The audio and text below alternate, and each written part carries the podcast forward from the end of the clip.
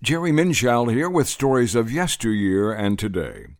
I am someone who, in my mind, does not feel old, not even in my body. Well, not counting when I try to get up from a low couch, that's a different story. But I check the calendar, and yes, I am old. I am old enough to have heard Eleanor Roosevelt speak in person. Yes, I did.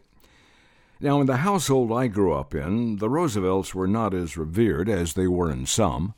You see, my great grandfather was in the Union Army in the Civil War.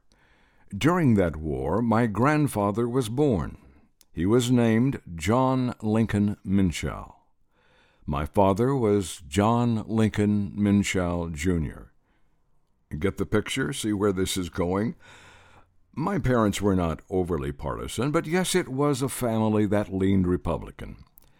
1961 62, my final year of college, I was working toward a music degree and had very few courses to take to complete my degree.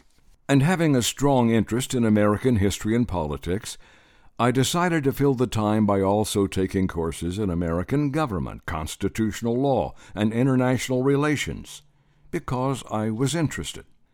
So when it was announced that Eleanor Roosevelt was coming to my alma mater, Truman State University, I wanted to be there.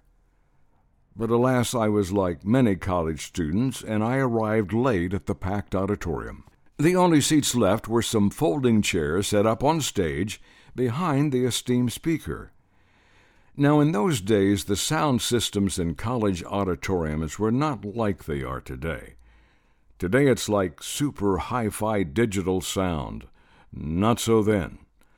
Plus, it didn't help that Mrs. Roosevelt talks something like this. So I can indeed say I heard Eleanor Roosevelt, the longest serving First Lady in American history, over 12 years, in fact, she served. I did hear her speak in person. But I must also say, while sitting behind her with that sound system, I'm not sure I understood more than a half dozen words that she said. And that's my Eleanor Roosevelt story. I'm Jerry Minshall. To learn more about books I have written and my podcast, go to SantaFeCocktail.com. That's one word, SantaFeCocktail.com. Thank you for listening. Until next time, God bless.